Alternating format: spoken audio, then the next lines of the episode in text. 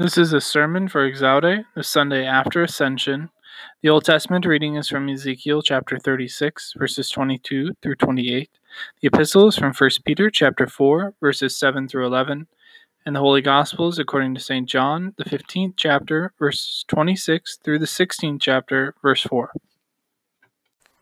The Holy Gospel is according to St. John, the 15th and 16th chapter. But when the Helper comes, whom I will send to you from the Father, the Spirit of truth, who proceeds from the Father, he will bear witness about me, and you also will bear witness, because you have been with me from the beginning. I have said all these things to you to keep you from falling away. They will put you out of synagogues.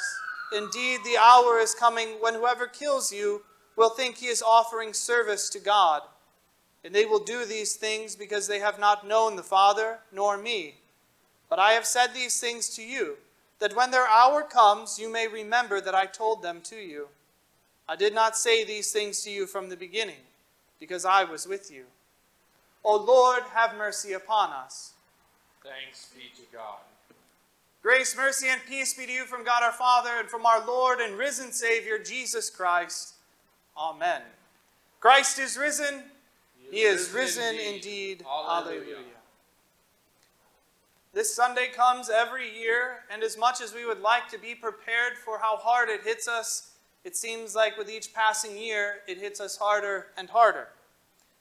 This year, it hit me as the church faces the hostility of unbelievers, claiming that churches holding services are hypocrites and unholy people. We aren't making this up. It was just in the news this past week that a Mississippi church, after fighting the orders to gather, was vandalized and burned down. And the message spray painted near the blazing church was this Bet you stay home now, you hypocrites. The world will think that it is offering a divine service to God when they persecute you, when they kick you out of their synagogues, when they kill you. Do you believe it now? Just as Jesus had suffered the scorn of the people, so will his church on earth. And it's sad. These are the same people that are in our prayers every week. The prayers of the people of God, who love their enemies and are told to pray for those who persecute them, just as Jesus showed us by example. But we must be aware that these things will happen to us even though we pray for our Lord to convert their hearts. Jesus says, Don't be taken aback or frightened by this, because he has spoken these words to you, so that you would not be scandalized and so fall from the faith. And guess what? The world is going to be hostile to the gospel until it is made new in the return of Christ. The world loves its own and it hates the truth, and it hates the Spirit of truth, whom Jesus has sent to us from the Father, even sent within you. The Spirit of truth dwells within us, so we are surely the targets of the world's scorn. You are going to have resistance to meeting in the name of Christ, and you will surely have it all the way up until Christ comes back. In that same way that the disciples saw him go into glory, it will be the same when he returns, with a loud shout and with the sound of the trumpet. Until that day comes, we wait. Sadly, our waiting must take place in the hostile land where rarely do we find a moment of rest. It would be nice if we were waiting in, in bliss in eternity, but it has not been given for us, at least those listening to this message, to be called to that place just yet. So Christ prepares us for just how bad it can get. He is, for us, the prime example. The example of how hard the world will hate us, how much it will despise the word of truth. The Jewish leaders thought by their actions they could excommunicate Christ from the fellowship of believers as they handed him over to be crucified. What is excommunication from the church? It's the last resort, not for specific sins, but for manifest impenitence, as it is written in our rite. It is what the church does to those who refuse to change the way they are living and repent of their actions. In order to show just how serious these Jewish leaders were, in order to show the seriousness of Christ's impenitence, though he was not the one sinning, as a last resort and effort to bring him back to their own interpretation of the law and the words of the Lord.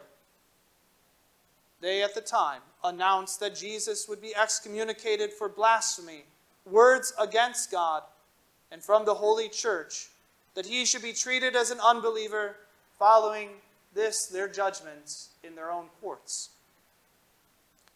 Right that he said he was king of the Jews. They would not have their name, their religion of Judaism, tarnished by the name of Christ. All while this is happening, he spoke not a word. Like a lamb led to slaughter, he stayed the course. They were not willing to show him a bit of mercy. There was no mercy for him from the Jews since he refused to repent of being the Son of God. They decided to throw him out of their synagogues forever. They never wanted to see him teach. They never wanted to hear his words in their holy places. And to ensure this, since he made himself equal to God, they handed him over to be crucified. What greater scorn in all the world is this? Could the apostles have faced such martyrdom in their own witnessing without being scandalized, without these words from Jesus in our gospel lesson? Jesus said to them, I have said all these things to you to keep you from falling away. And the word there is the word for scandalize. He did not wish them to be scandalized, even though it would look like God was forsaking them. He surely was not. He had promised never to abandon them or leave them as orphans. But he promised to send to them the Holy Spirit. He spoke to them about what was to come so that they would go forth in the Spirit ready for even the worst of the age to come.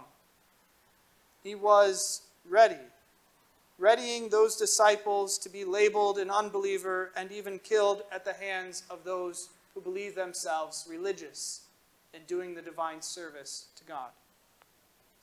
So it is that on Sunday, this Sunday, called Exaudi, named after those words of Psalm 27 from David, we ask God to hear us.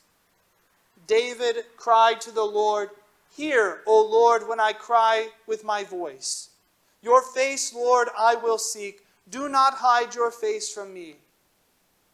The Lord is my light and my salvation. Whom shall I fear?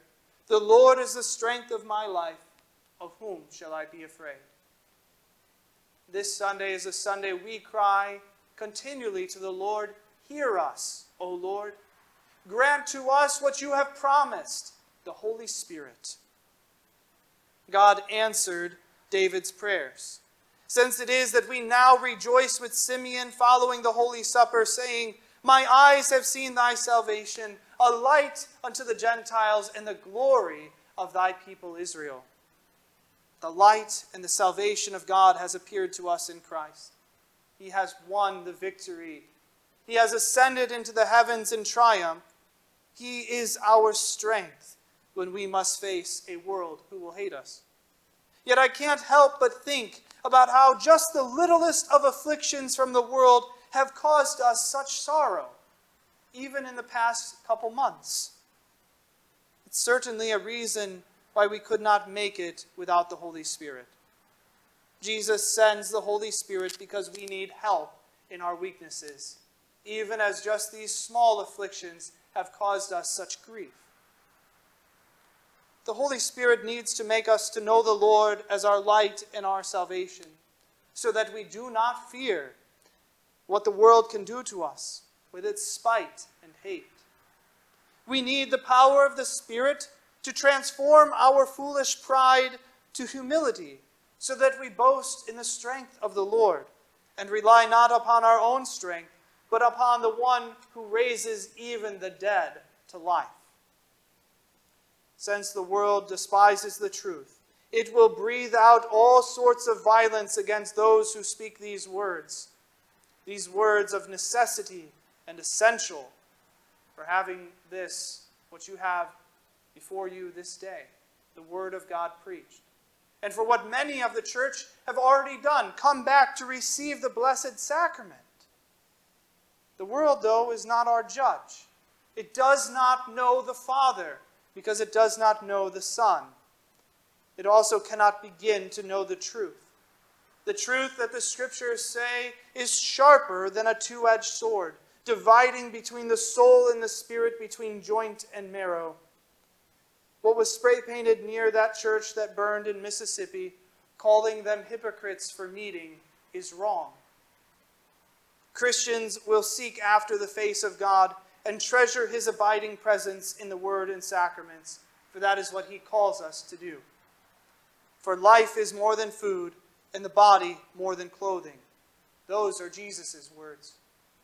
It is true that we are all hypocrites, but not for meeting around the things that sustain the faith and bring us salvation by forgiveness. We are hypocrites because out of one side of our mouth we say that we cannot live without the word and the sacrament when we have been confirmed in the faith. But out of the other side of our mouths, when troubles arise, we say, I'll be just fine without it. But you're not fine. People who are waiting for the government's approval need again to hear the words of the only righteous man who lived without sin. Jesus said, It is written, Man shall not live by bread alone, but by every word that comes from the mouth of God. Though the president has deemed the churches are essential and should open this weekend, we did not need the government to declare that churches gathering is essential. The Father wrote this into creation. Jesus testified to it by laying down his life and spilling his blood out. The Spirit confirmed it in the apostolic teachings. Sure, it's nice to not have to go to jail or be threatened with a fine for gathering around the Word and the sacraments. But I praise God for gathering us, not the government for giving its partial agreement, and the world for scoffing in our faces. Let's recognize and confront our true hypocrisy and repent of it.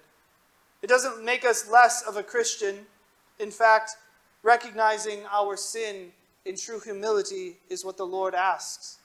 That in faith we know we have erred. And when my heart accuses me, since it knows God's law, I also have the Spirit who brings to me the word of the gospel. That Jesus has promised you this mighty Spirit who will enter in quickly with comfort. The Holy Spirit's not some ordinary comforter like our friend, but he is a greater comforter, since he comforts us when we are being judged.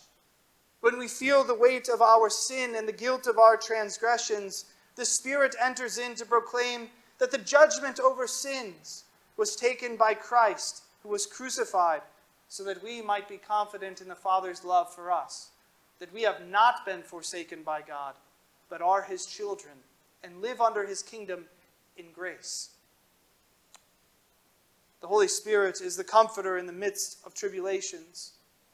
Suppose we were numbered among those jailed for meeting or suppose it was our church congregation, our building, that was burned down.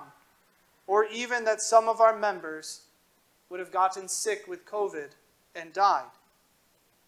When the world asked us, was it all worth it? I pray you would answer boldly with me, you better believe it, and that we would do it all over again. When we are walking in the guidance of the Spirit through this world's rage and fury, I would like to be found in no other place than where God feeds me, so that I can be comforted with the pure gift of salvation and the unfading crown of glory stored up for me in heaven. Of course, the world hates this. Sounds unreasonable, sounds risky and foolish, but it's not when it comes from the Lord. Take heart when others flee at the first sign of persecution, for the Holy Spirit remains with you so that you will not be led to despair. God is your strength. He remains and intercedes for you in the midst of troubles. And it was David who knew this very well. This is why he prays, following his confession of sin, for the Lord to not take the Spirit from him. And Jesus has said that he will send the Spirit, promising him to comfort us and console us in this world. We need the Spirit to bring us through the raging storms of our hearts and minds, and to also protect us against the rage and fury of the world. And the Holy Spirit does this, his very finest work, when through the Word he puts before you the comforting promises of God, who gives his grace, forgiveness of sins, and the most gracious gift of eternal life.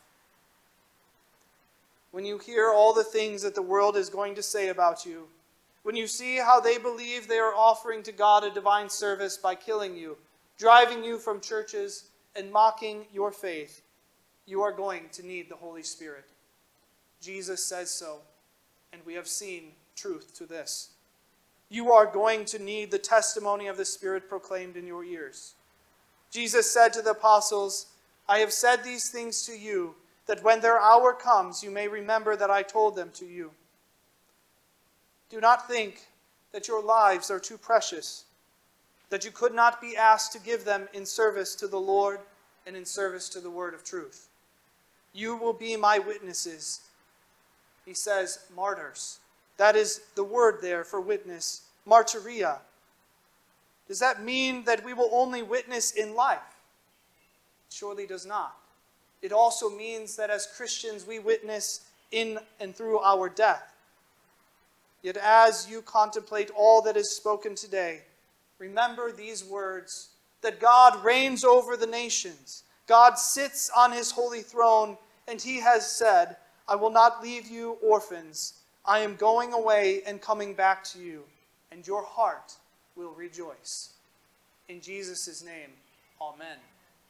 And now may the peace of God, which surpasses all our understanding, guard and keep your hearts and minds in Christ Jesus our Lord.